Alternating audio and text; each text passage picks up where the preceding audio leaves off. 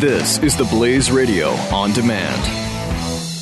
The founder of this company 10 years ago was trying to sell his house. He's, you know, he's kind of an important guy. And he said to his wife, if this is what it's like for us, how do people who have no clout ever get around this? So he started a company and it went into business, I think, three years ago. Their deal is their word is their bond. And they are people that listen to this show. They are just like you. Now, how can I say that? Because I'm the founder of the company. RealestateAgentsITrust.com. It is Friday. We are the Blaze Radio Network. You are the best and brightest. I am Jay Severin, which means we can count on a couple of things right off the bat. We are going to have a Friday edition. We are going to know that what we hear is veritas, and it's going to be very silly. Excelsior.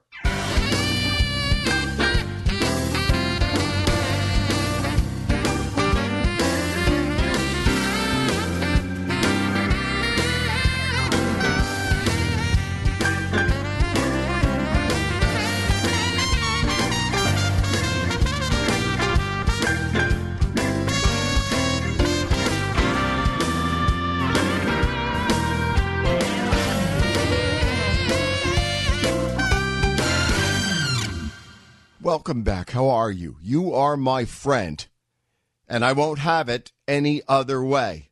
Don't like it? Go away. You are a friend here first. Then you are a business partner.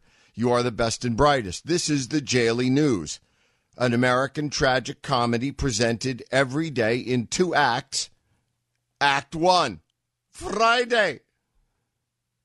Now, just as a bonus start to today's Friday, I said a moment ago, not silly. I really meant to say not supercilious. Never supercilious, though sometimes silly. And here's an example The Guardian, the newspaper in the UK. The Guardian ran a story last night from one of its most uh, honored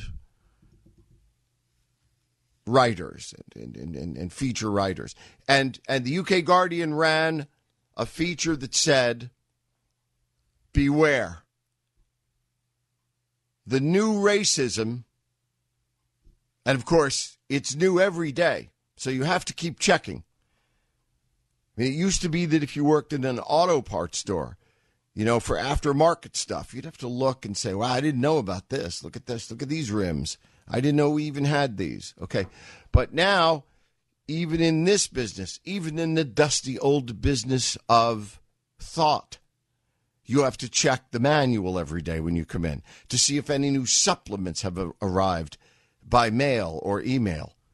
The UK Guardian tells us that the newest form of racism is correcting grammar.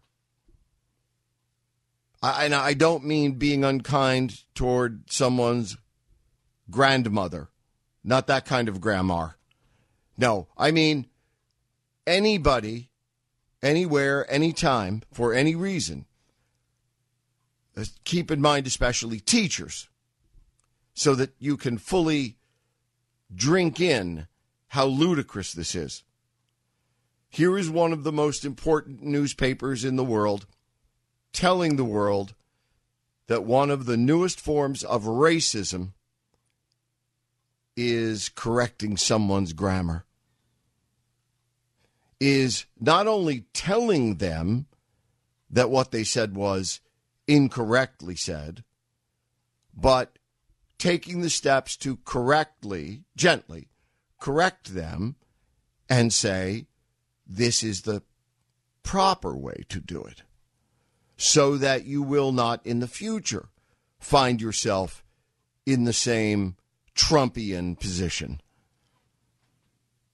But now we find that the essential, the, the quintessential role of teachers, big T, little t, doesn't matter. Your teacher can be your grandmother.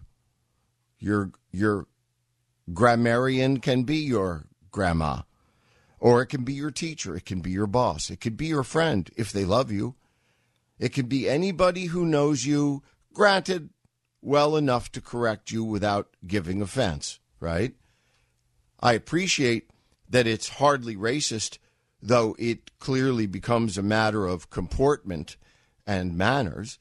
If you stop someone on the street having overheard them and they are a stark stranger to you, and you say, I'm sorry, sir.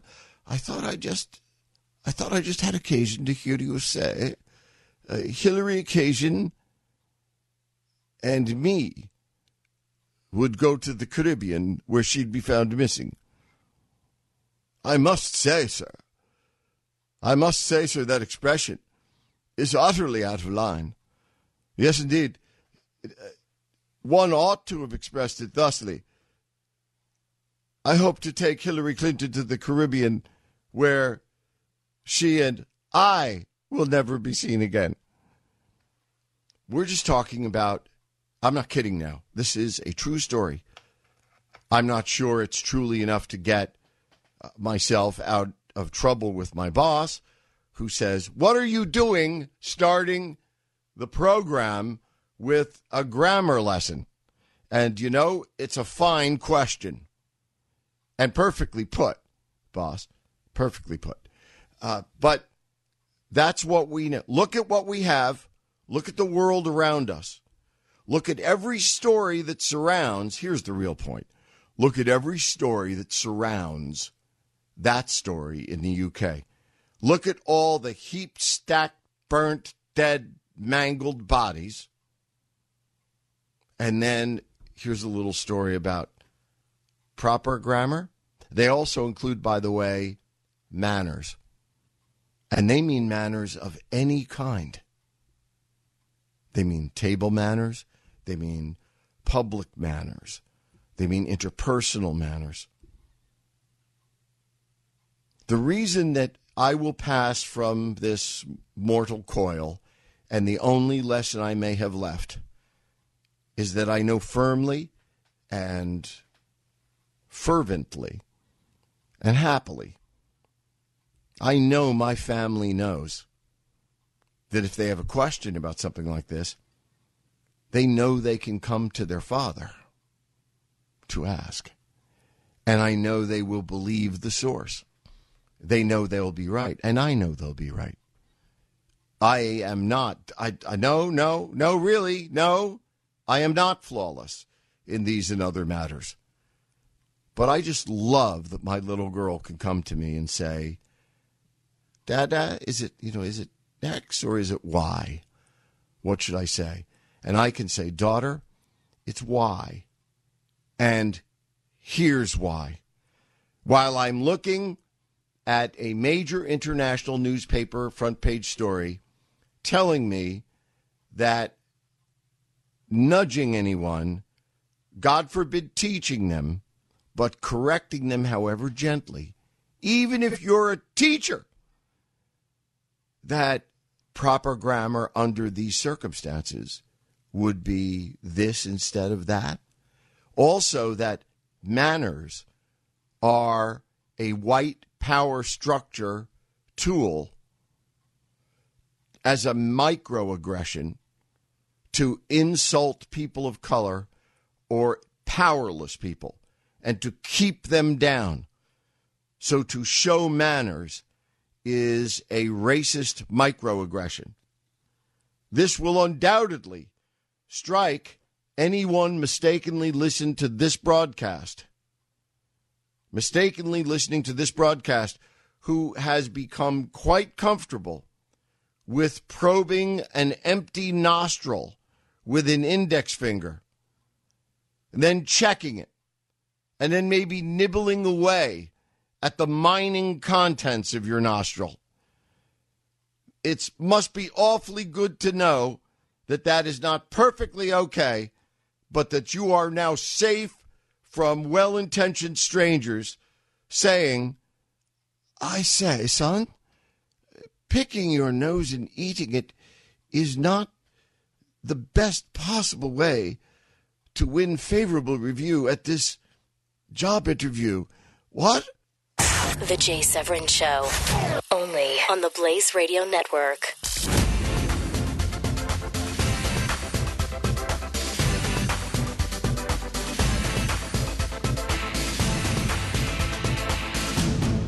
The founder of this company 10 years ago was trying to sell his house. He's, you know, he's kind of an important guy. And he said to his wife, if this is what it's like for us, how do people who have no clout ever get around this? So he started a company and it went into business, I think, three years ago. Their deal is their word is their bond. And they are people that listen to this show. They are just like you. Now, how can I say that?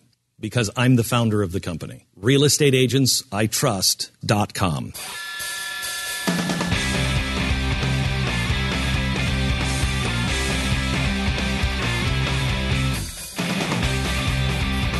This is the Jay Severin Show.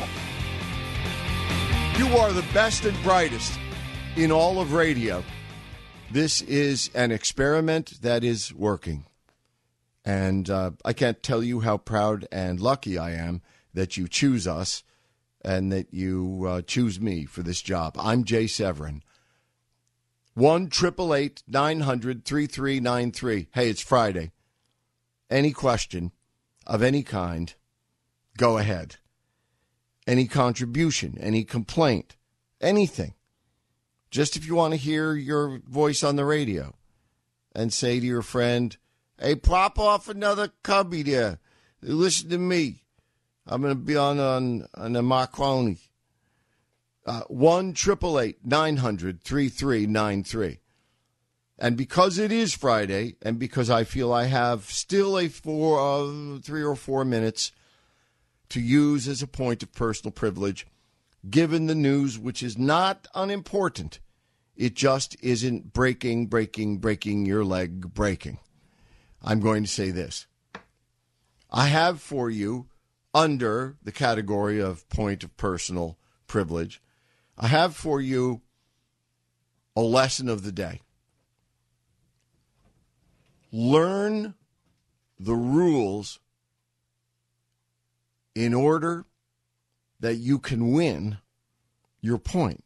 If you know the rules of the road better than the other guy, then whether you are arguing or debating, discussing uh, a point about delegates on the radio, or whether you're arguing whether a thick head on a Guinness is a good thing or a bad thing and how thick it ought to be. One of the things I was taught that has served me well and that I know are these well really is this it's not there's not much it's an enormous amount if you've never tried it. It will seem vexing but here it is. And I, it's believe me it's that's not it's not tough stuff. Here it is. Learn before you speak before you're ready to make this call 1 900 3393 or before you're ready to say it out loud at the bar to your buddy or your wife over dinner or whatever it is. Learn to argue most successfully, as, as successfully as you will ever argue. This will place you on a plane with anybody you know who argues, and indeed above that plane. You'll be very proud and you have, will have accomplished something. Simply master this technique. Ready? Reduce your questions and form them such that the appropriate, at least the appropriate, the first initial reply to your question would be either a yes or a no. Now, people hate it. And nobody you know with which you are locked in a conversation, when you form a question such that you say to them, hold up a finger and say, Would you do this? Would you answer my question, yes or no? Now, almost everyone will, will give you that they'll say, Yes, I will. See, because it's easy. It's easy to say you will. And so once having extracted from them the promise that they will answer your question in a yes or no format, then ask them a question such that the answer is either yes or no. This does a few things. It flummoxes them completely.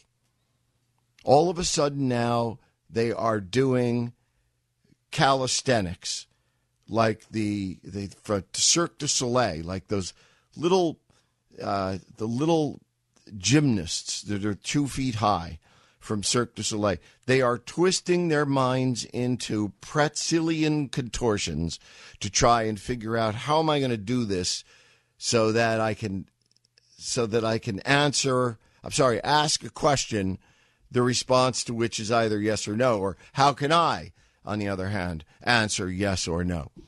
So you're immediately draining 90% of of the battery power of your arguing adversary while they try to figure out this enormous task. And I'm not kidding. Okay? So while they're trying to figure that out, you're already on your next move because you know they're either going to say yes or no. Now, I've made it sound neater than it is. I've kind of lied to you because I know what the answer is. Good luck trying to get the person with whom you're debating. It doesn't matter. It could be over, you know, whether Bud Light or or neon light, you know, is a better drink. I don't, was a better point guard. I, I, I can't promise you that. But if you can arrange things such that the person feels it's expected of them, they've accepted your challenge by now already, right? They've already said yes, yes, I, I will give you a yes or no. And, and, and even give you one that you can answer yes or no. By the time all of this is done, you will have almost certainly won the point. But you will also have spared yourself the kind of arguing you hear at shopping malls, generally be- between spouses, when you actually, if you overhear it, think they are speaking in different languages. Because it's impossible that they could, for 10 minutes, argue over the question of last time we were here, did we eat at the Pizza Puss or at the Burger Mess? Which one? Or would you prefer the Pizza Puss? These are both yes or no structured, you know, Q and A's. That that question will be answered with, "Hey, when is the last time we were here?" Or you know, I've got to get a birthday gift for Prissy. Or I think we may need an oil change. Or uh, did you say hungry? Or if, if just for an experiment, if you want to try it sometime, try for the old yes or no. Promise each other that all questions will be answered with a yes or a no. Because as Americans, we can't do it anymore. We say yes, but. No, but. And we then think that we have fulfilled our promise. And we haven't. We violated it. The whole, whole idea here for the old mental exertion exercise thing is to be able to say yes and then hope that you are asked a follow up question where you can elaborate. But if you've promised you'll answer yes or no, answer yes or no. And then that's it. You've answered. And you will feel that you have you have deprived your friend and the world of all of the truth, the essential truths lurking behind this false limitation to which you've agreed. I have so much more to say I have so much more to say, but you have gagged me and bound me by my promising to answer yes or no. And you know what's funny about that? That the court system in all civilized countries, starting with Great Britain and here for 300 years, have always been predicated on one rule of discipline from which all others flow, and that is when an officer of the court asks a witness yes or no, then puts a question, the witness must answer yes or no. And any other word, any utterance, any syllable that follows yes or no, the counsel looks at the judge, raises his eyebrow, and the judge tells the witness to be Jay quiet. Severin, the Blaze Radio Network.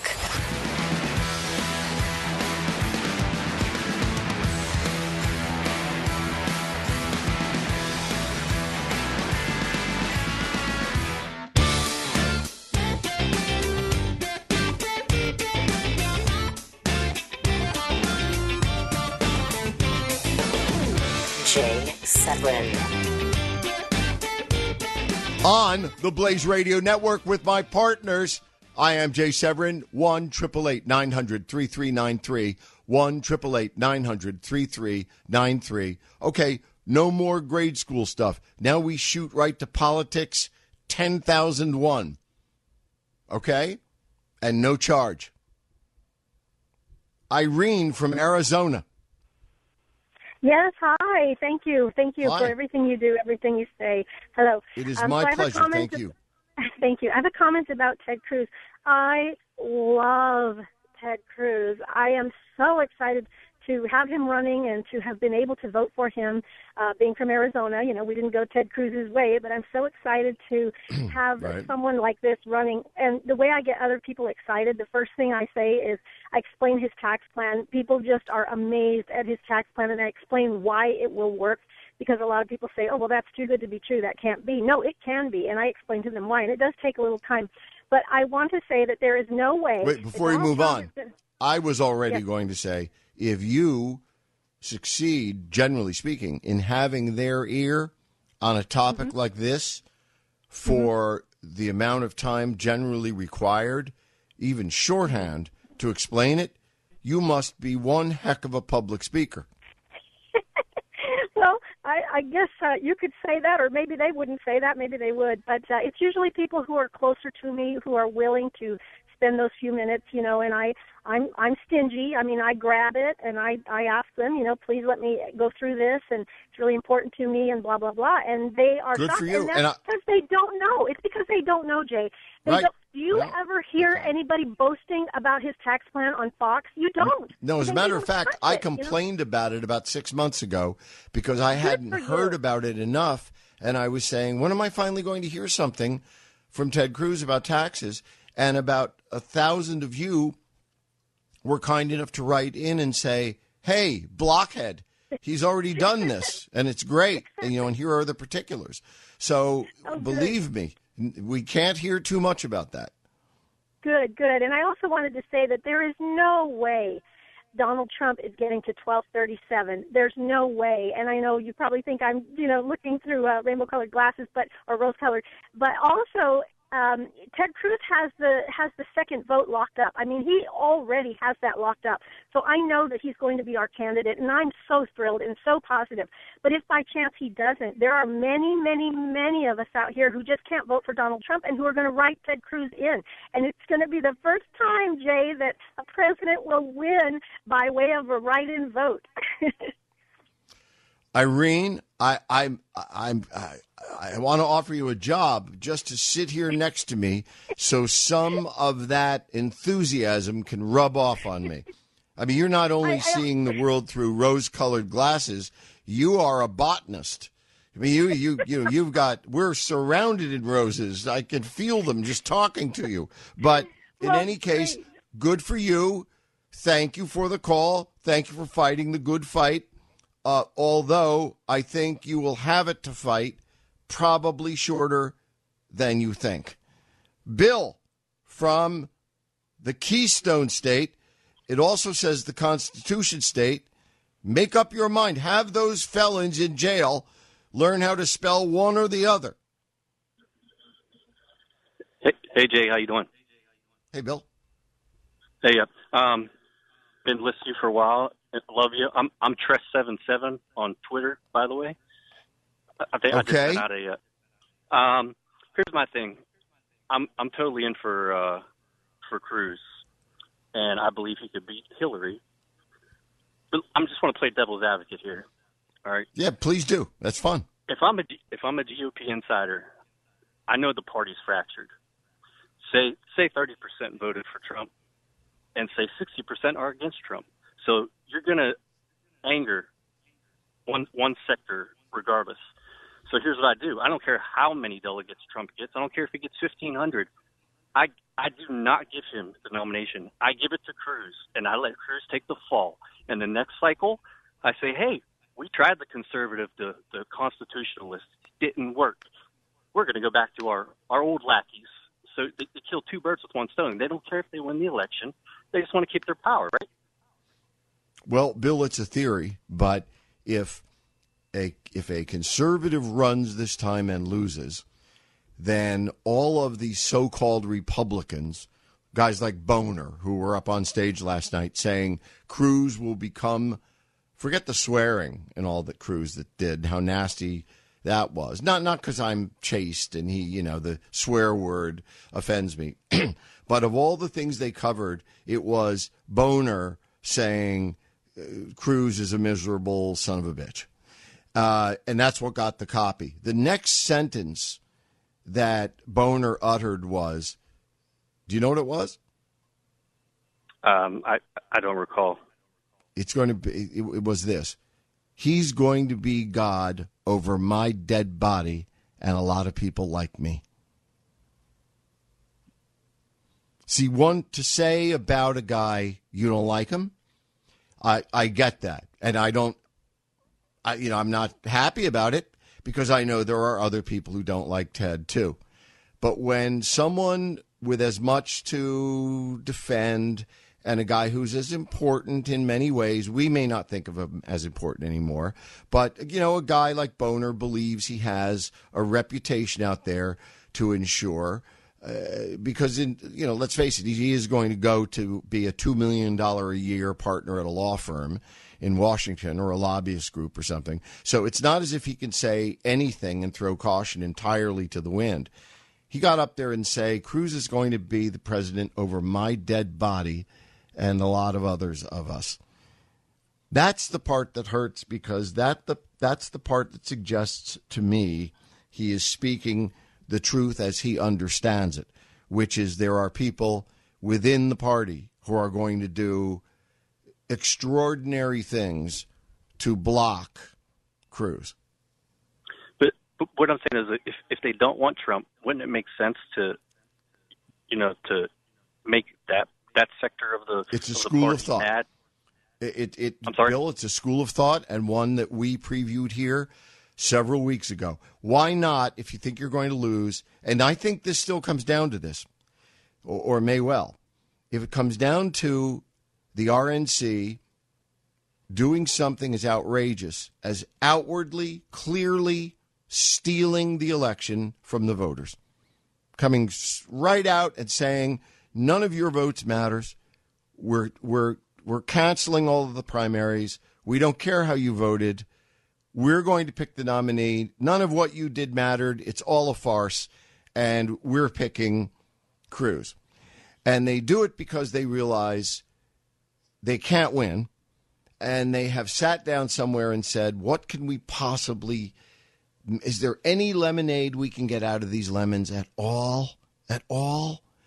And someone raised their hand and said, well, if we lose with Cruz, we let the conservatives in the party who have been opposing us, they've been our biggest pain in the ass for 20 years.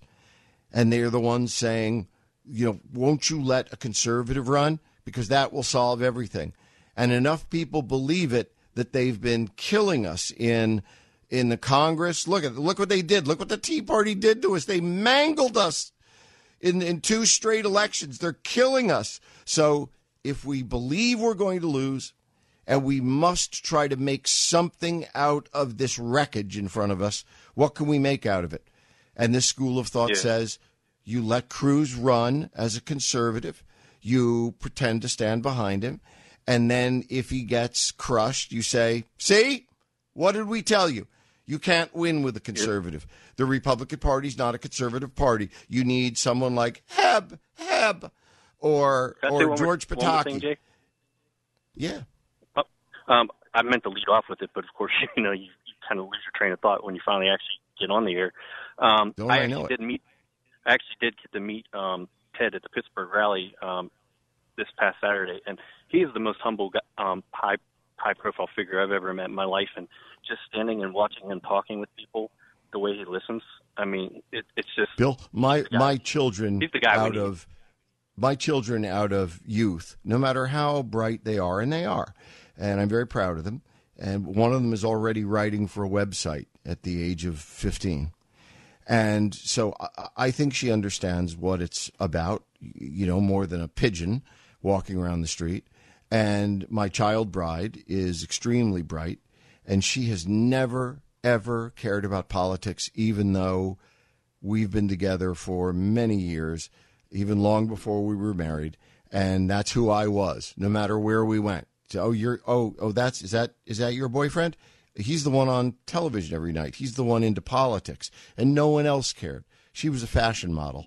So, needless to say, there were not a lot of people there who were kindred spirits about following politics.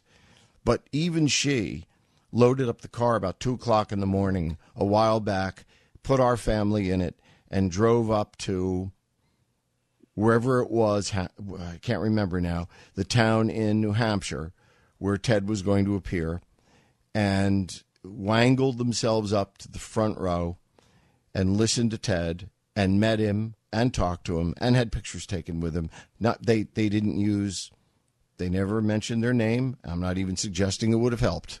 Uh, but they they did all of that and they came home and it's like it's like I had just come home from meeting the Beatles, you know, when I was 12 years old.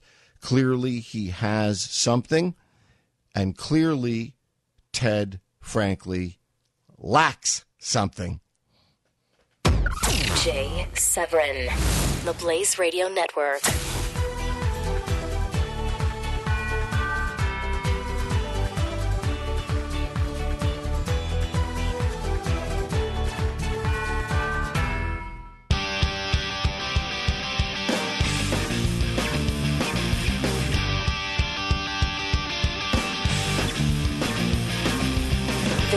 Jay Severin on the Blaze Radio Network. I am Jay Severin, and I'm mindful of owing you guys some phone time because this week has been really very rigorous, and I did have to delay some cut ins where we would do the telephone calls. So today you call, you're on. Uh, Nothing I nothing I say is more important than whatever you have to say. You call, you're on. This would not be a great time to call because it's almost the end of a segment. But believe me, you call during the top of the break hour, you're on hold, uh, we come right to you. If you have something you think you can do in fairly short form now, given the two or three minutes I've got before the break, call now. We'll do it now. I can't get out of my mind and don't wish to. Patrick from Texas yesterday, who now is the father of a five year old. No, five day old. I blew it. A five day old little boy. I told that story, and I had a child of mine cry in my arms last night hearing that story, and I hoped she would, because I hoped she would understand that I was telling that story metaphorically, and that every word I said to Patrick, I was saying to my firstborn. I wanted her to know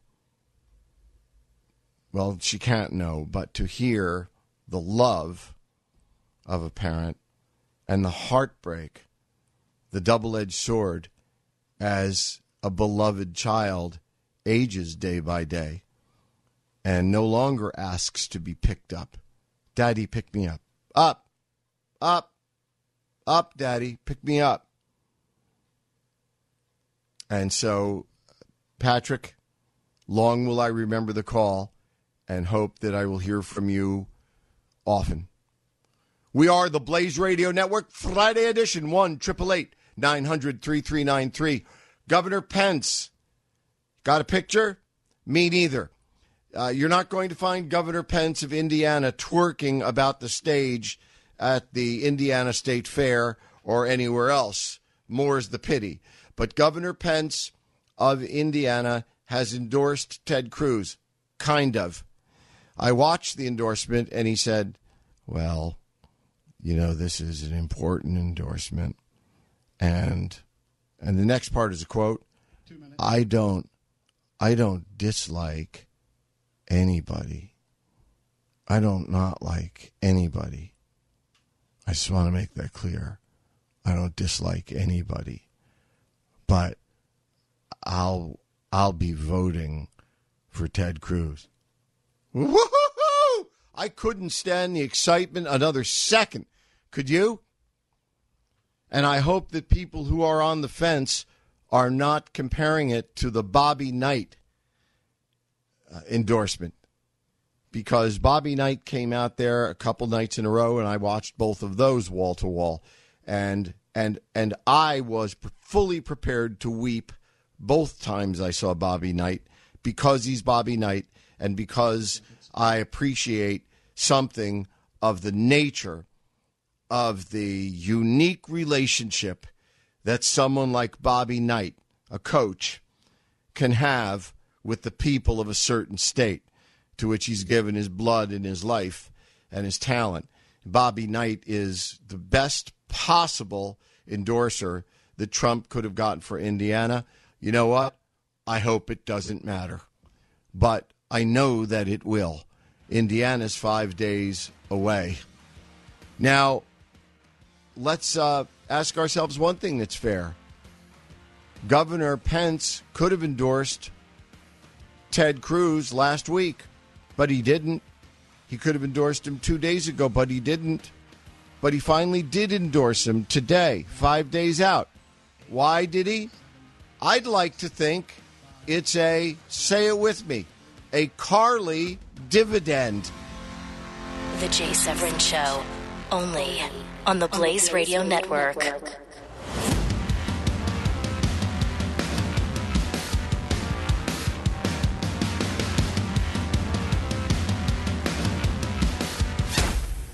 I am Jay Severin. You are the best and brightest. We are together, the Blaze Radio Network, and it's Friday, darn it, and we're going to have some fun in addition to the fun that's fun when you get smarter, that kind of fun. Really, I promise. I think. Excelsior.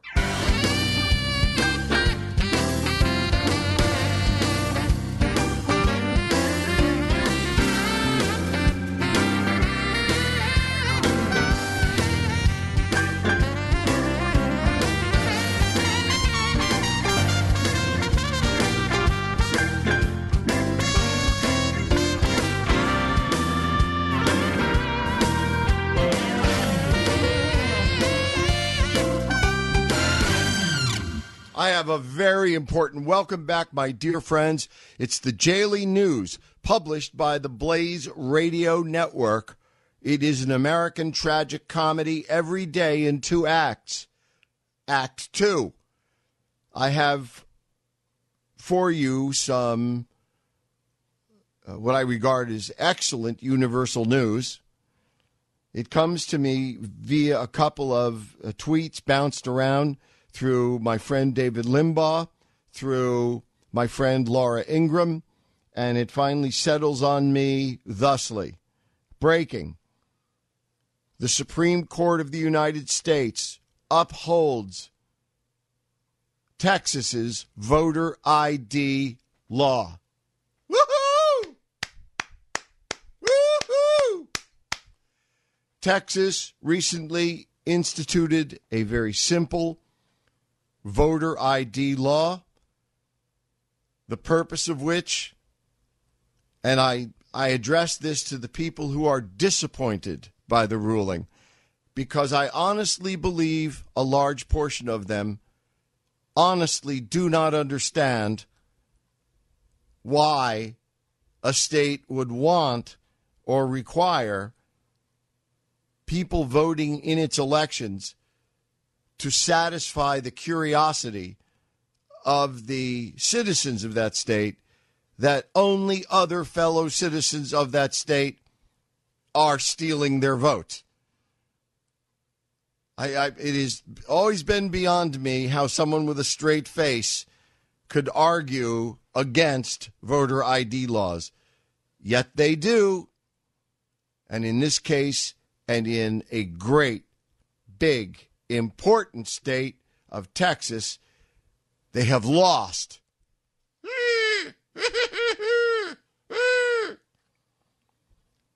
Now, I'll look up, I don't know, the Texas uh, statute, the voter ID law, but I know, I know without looking it up, and I recall from having known it chapter and verse, what it does is merely require that a person showing up on election day with ambitions to cast a vote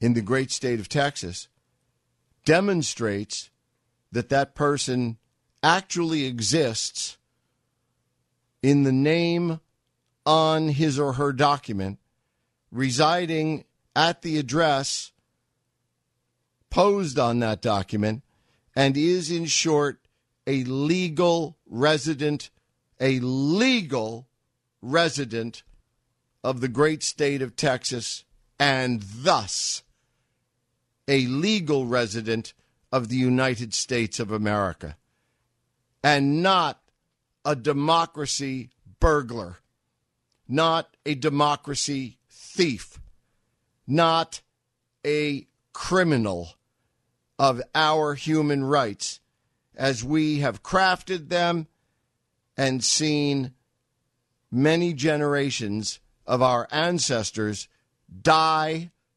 all over the world to protect them. Yes? Yes. The state of Texas's voter ID law, which requires the outrageous fulfillment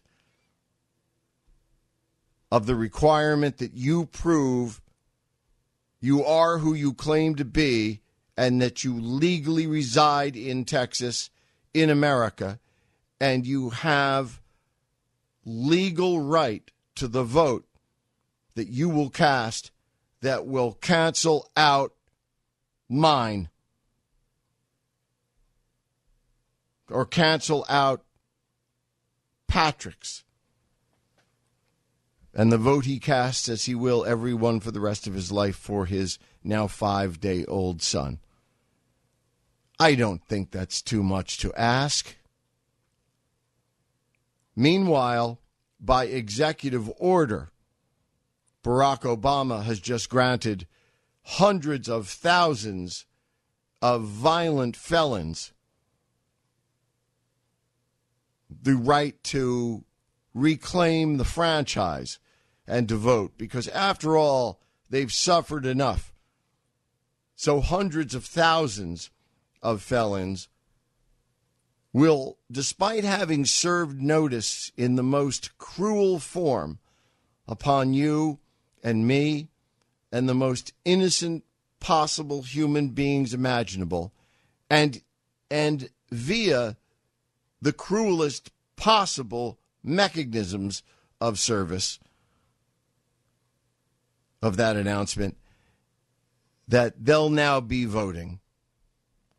And as the slime ball, one of the biggest slime balls in the history of politics in the United States of America. The current governor of the once proud Commonwealth of Virginia said in response, Hey, if I were if I were a Republicans, I'd stop insulting and complaining, and I'd go out and try to win their votes. And he says this with a completely straight face. Yeah, that's what we'll do. the overwhelmingly minority prison population in state or states which has now suddenly been re-given the vote. And whereas the question is always going to be some form of well let me see. Do you think we should ask people to obey the law? Or do you think we should allow them to pretend this is Mogadishu and just kill everything that moves?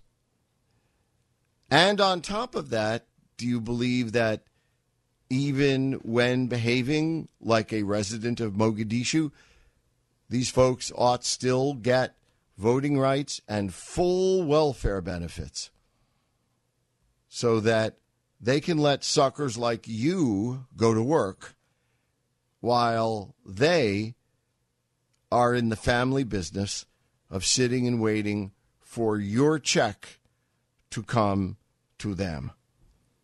In a land in which the word bastard, when's the last time outside of black hip hop music you've ever heard the word bastard? It's because we no longer, as a society, along with a little help from Jesse Jackson, Al Sharpton, Hillary Clinton, the Democrat Party, the uh, one percenters against Wall Street, the Black Lives Matter, et cetera, et cetera. The thought police. The thought police are busy, busy, busy bees, busy at work. And one of the things they've been very busy at is the notion that the word bastard is racist and must be banned from the lexicon. No longer are we to use a word which has been since long before Shakespearean times a perfectly good quiver, uh, arrow in the quiver of our delicious vocabulary that enables us to describe something or someone in so many different ways that we are, along with our language, the most blessed and richest people on earth. Yet, what we have are people who contribute nothing, who do nothing,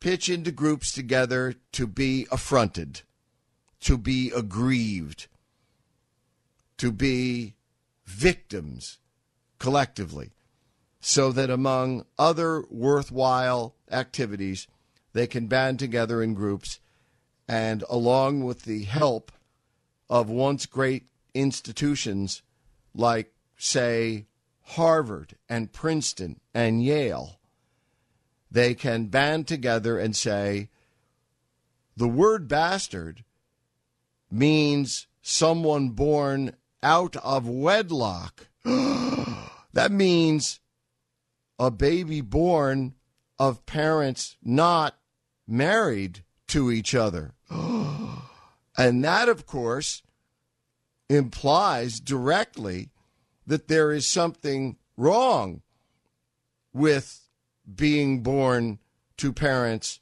not wed, not wed to each other, and that it's a perfectly fine idea and just as perfectly fine as anyone else's form of lifestyle in the world that a child should just as equally be born a bastardo. After all, it's not as if you don't go, can't go anywhere in life if you're a bastardo. Just ask the first ever elected president of the United States to be impeached, bastardo Bill Clinton. This is Jay Severin, Severin. on the Blaze Radio Network.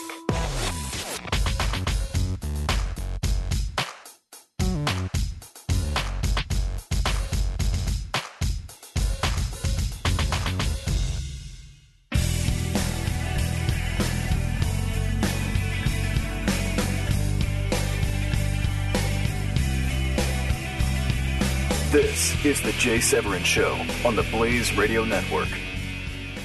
We are Act Two in the daily Civic Circus Maximus presentation. Have you business before this court of actual, this court of truth? Have you business before this court? Draw nigh. Do draw nigh and be heard. 1 888 900 3393. 1 888 900 3393. Justice, you presiding. Can you imagine that proper grammar and manners are now formally recognized by the left wing as tools of slavery, tools of oppression that the white man uses over people of color. So to be taught, this is not going away. The reason I mention it is not just because I happen to be personally livid over it. I'm personally livid over it because I know exactly where it's going.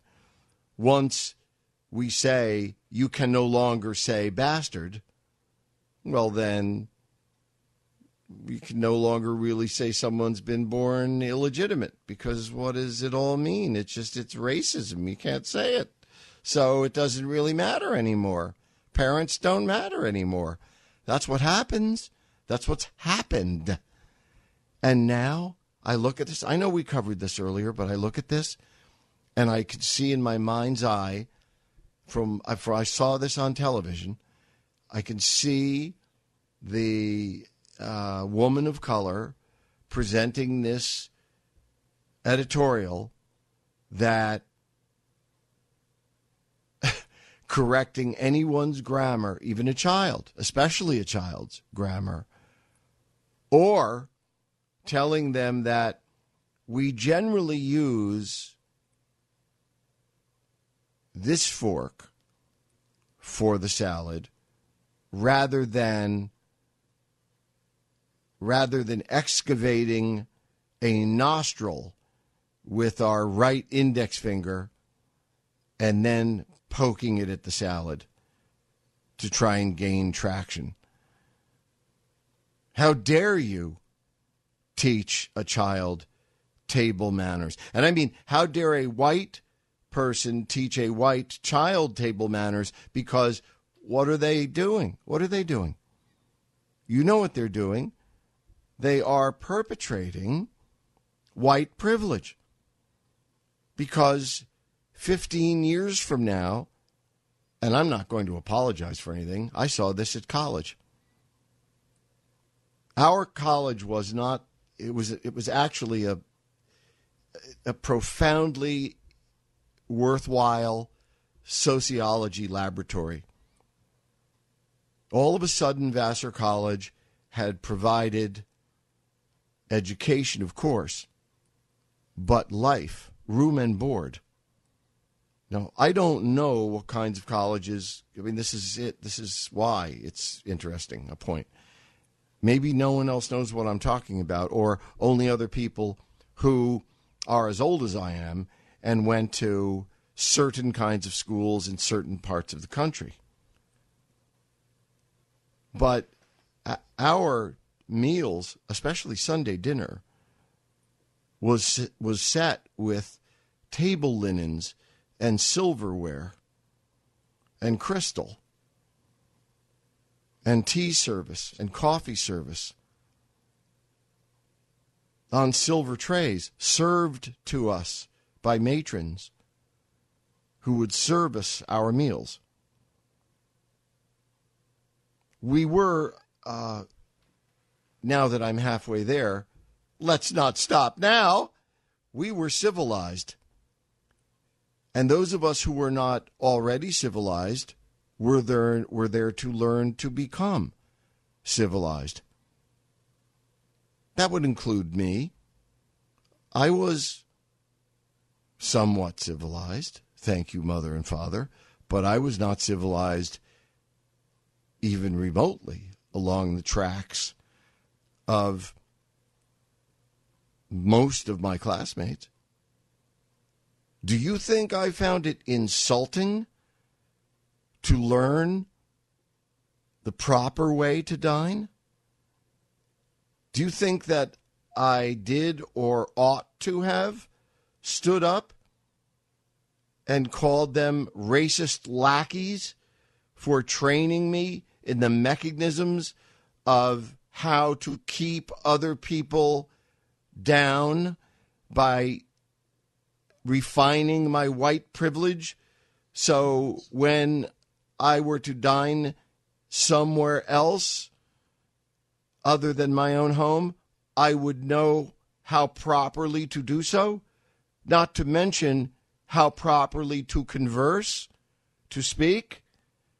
These are bad things. These are bad things. These are racist things. What has happened to us? These are bad things? All right. Governor Pence endorsed Cruz. Uh, is it a Carly dividend? I think not, though I think there will be Carly dividends. I'm sorry for that abrupt that abrupt switch there. Anti-Trump demonstrators right now on television are carrying swastikas, you know, because Donald Trump is a is a Nazi. You knew this, right? Trump because you disagree with him or more precisely the person holding that swastika does not know what it means, does not know where it comes from, has absolutely no idea what they're doing, and could not, if given 10 hours, sit down and give you a remotely cogent explanation as to Donald Trump's views, to which they so vociferously object, or their own. They couldn't tell you where they stand in 10 hours. And now they're out at a man who is running for president with swastikas. Jay Severin, Excelsior. the Blaze Radio Network.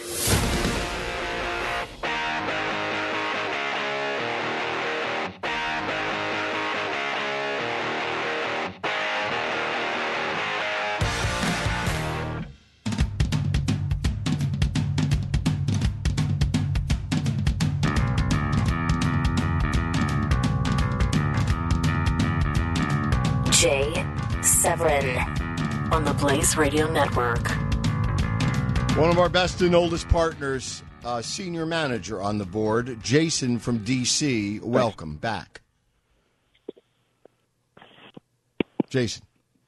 Hey, Jason, welcome back. how are you?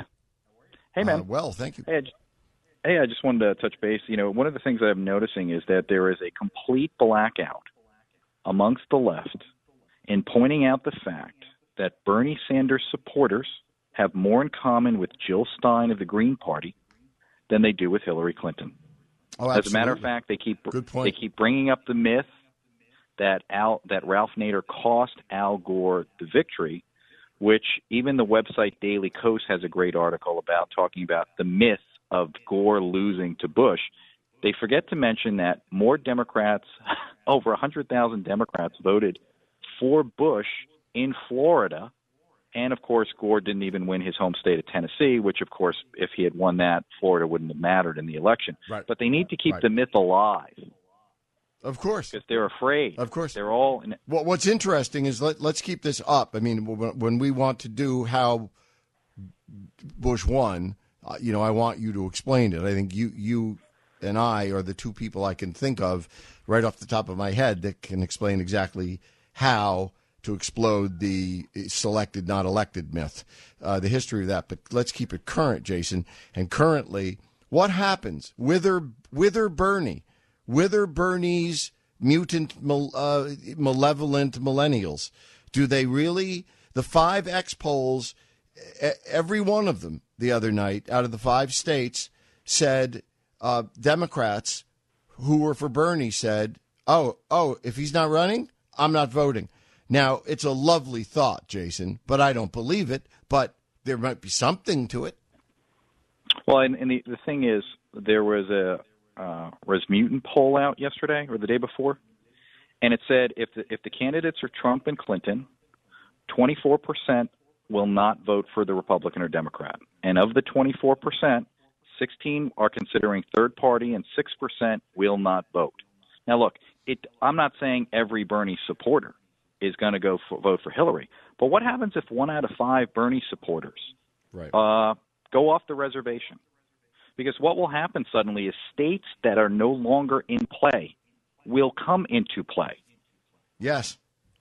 Yeah. And and this is this is where the whole commission on presidential debates, which is nothing more than a scam, run it's no more than Coke and Pepsi sitting down and deciding who could be on the soda shelf, ca- arbitrarily came up with this 15% threshold, which Jason, what we've if known these from people are Go- crazy about what's Yeah. happened so far with delegates, can you imagine when they get their first taste of the electoral college? Oh no, I mean, but but but the, the reality is the lawsuit that's currently in, in in court right now, run by Bruce Fein of of Watergate fame, um, Yep. Yep. of in, in in charge of of pushings to allow if you're on enough ballots in enough states that theoretically you can win 270 electoral college votes, you should be included in the debates. And they always kind of throw this thing out like, oh, well, there's too many candidates. Don't you realize there's 20 people running for office? Yeah, but they're not on enough ballots in enough states to win. But the Republicans and Democrats, a lot of people don't understand this. When Ross Perot was in those debates, he had the highest debate to final vote total jump in history.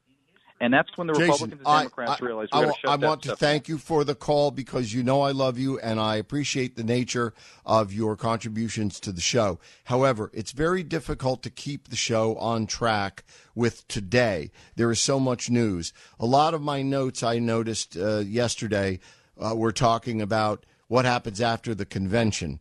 What happens after, you know, uh, is it Trump and Hillary? We have plenty of time to talk about that. I salute anyone who wants to think, especially in advance.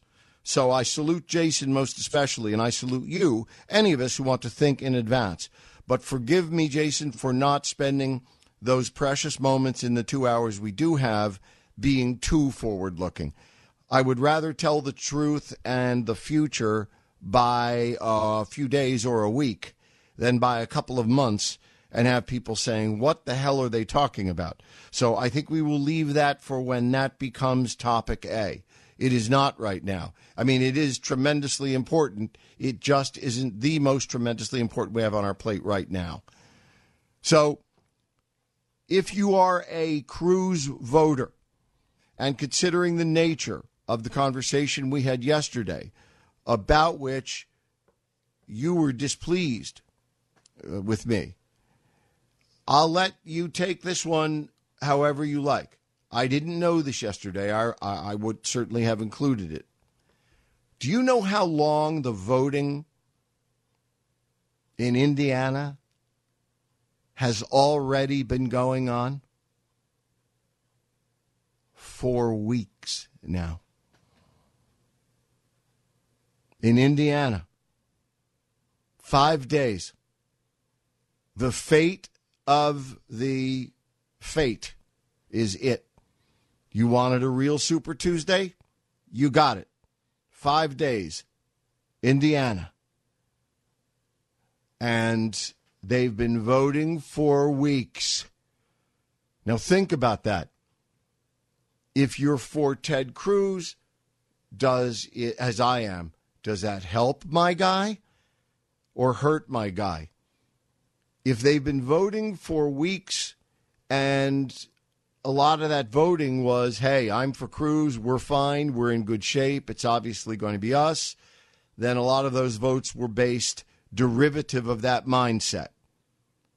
But suppose, suppose, and we will know this soon enough, that a splurge of votes came in the last 10 days after after Trump won New York.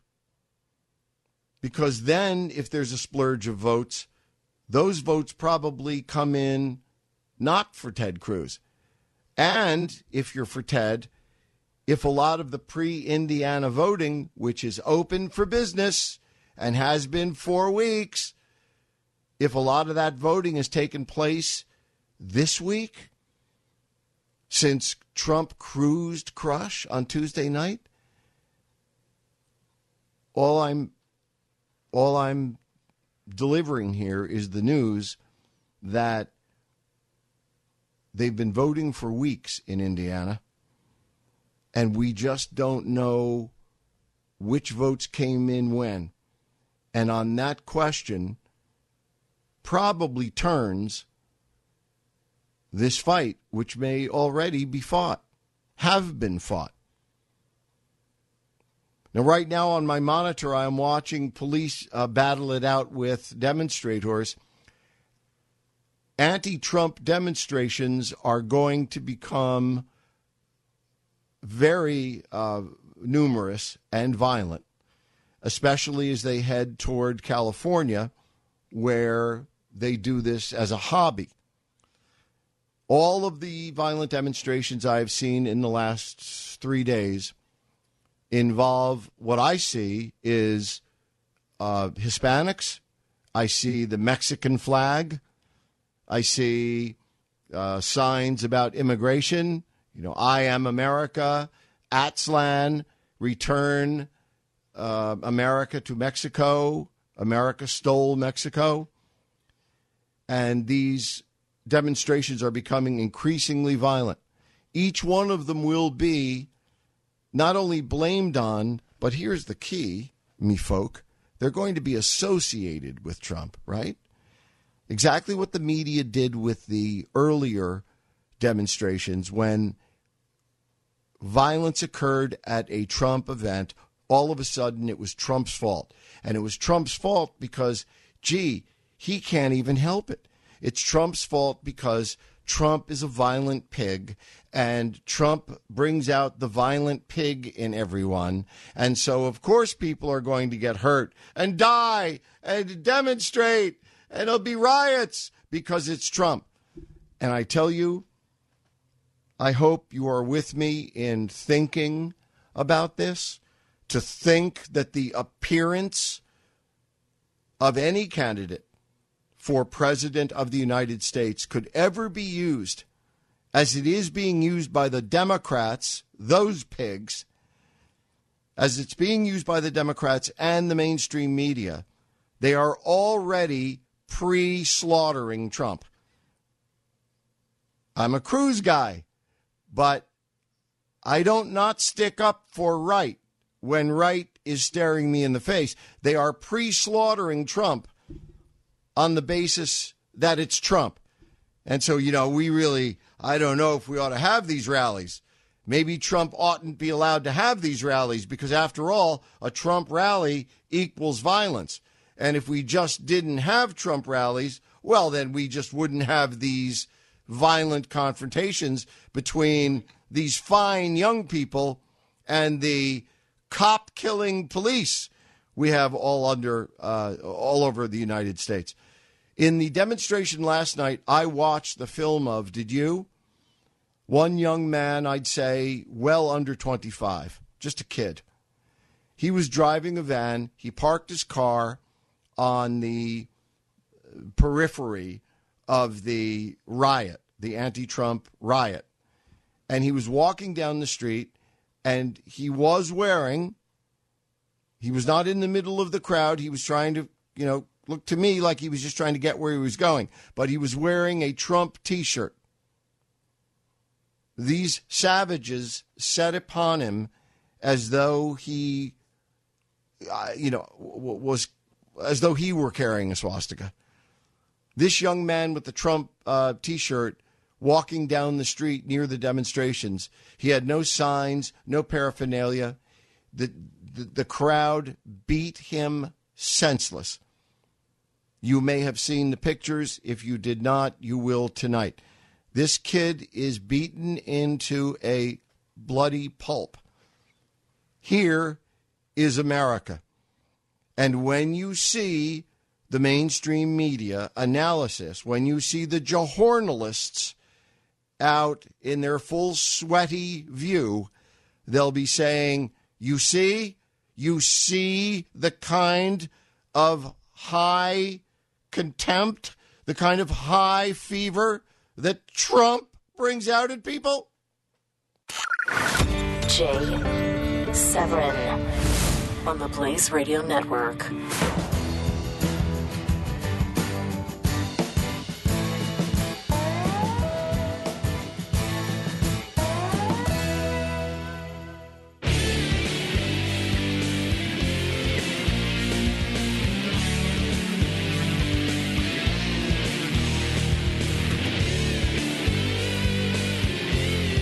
The Jay Severin Show, only on the Blaze Radio Network. and only with my partners on the Blaze Radio Network. One triple eight nine hundred three three nine three. We do still have time for a couple of the yes or no responses that I railed about at the beginning of the show, uh, and that would be derivative of the question we have yet to uh, probe, and we have to. So we won't have time today, but we will be back to it on Monday, God's willing. And it's this Cruz Carly. Was it desperation to pick Carly Fiorina? Or was it just a tremendously smart, strategic decision? Question mark. You know, yes or no. Des- desperate or smart? Uh, se- second question Can Carly help Cruz turn this around? Now, I know that that question is largely prejudiced by your question, your answer to the first question, right? Because if you think it's desperate, you probably don't think she's likely to help him turn it around, etc. But, you know, stranger things have happened. Whether or not it's desperate or strategically sound, can Carly actually help Cruz turn this around? I think uh, my yes or no answers to my first two yes or no questions here are uh, strategic and yes. I think the choice was smart, and it. I know the timing and circumstance was not ideal, to say the least. But you know what? I'm not sure that many people are going to care in about another, oh, when we're back together on Monday. Even this weekend, when you watch the coverage, you watch. I don't think that many people, they're going to be talking. Carly is going to be one of the major topics this weekend for sure. And of course, it will come up well, was it a desperation move or was it smart? I don't think in the end it's going to burn the house down one way or the other, but I think it was a very smart pick. Can she help turn this around for Cruz? I think she can. I think she can. Was she the best choice for this role? Yes. I think she was. I don't see another man see when I get I see another whole thing now. Do you? Every time I see Ted Cruz now, I see Ted Cruz up on a stage with an attractive, energetic, smart, and man is she smart woman standing next to him as his partner. I mean, let's face it, his wife was never expected to truly fulfill this role. She's she's a political amateur. She's a very very smart, accomplished woman in her own right, but it wouldn't be appropriate for her to be up there being a cheerleader for Ted. It is appropriate for Carly to be up there, and she is a great partner and she's smarter than everybody else in the race with the possible possible exception of Ted and that could be a tie. This weekend is going to be great and Monday I promise you better. Jay Severin on the Blaze Radio Network.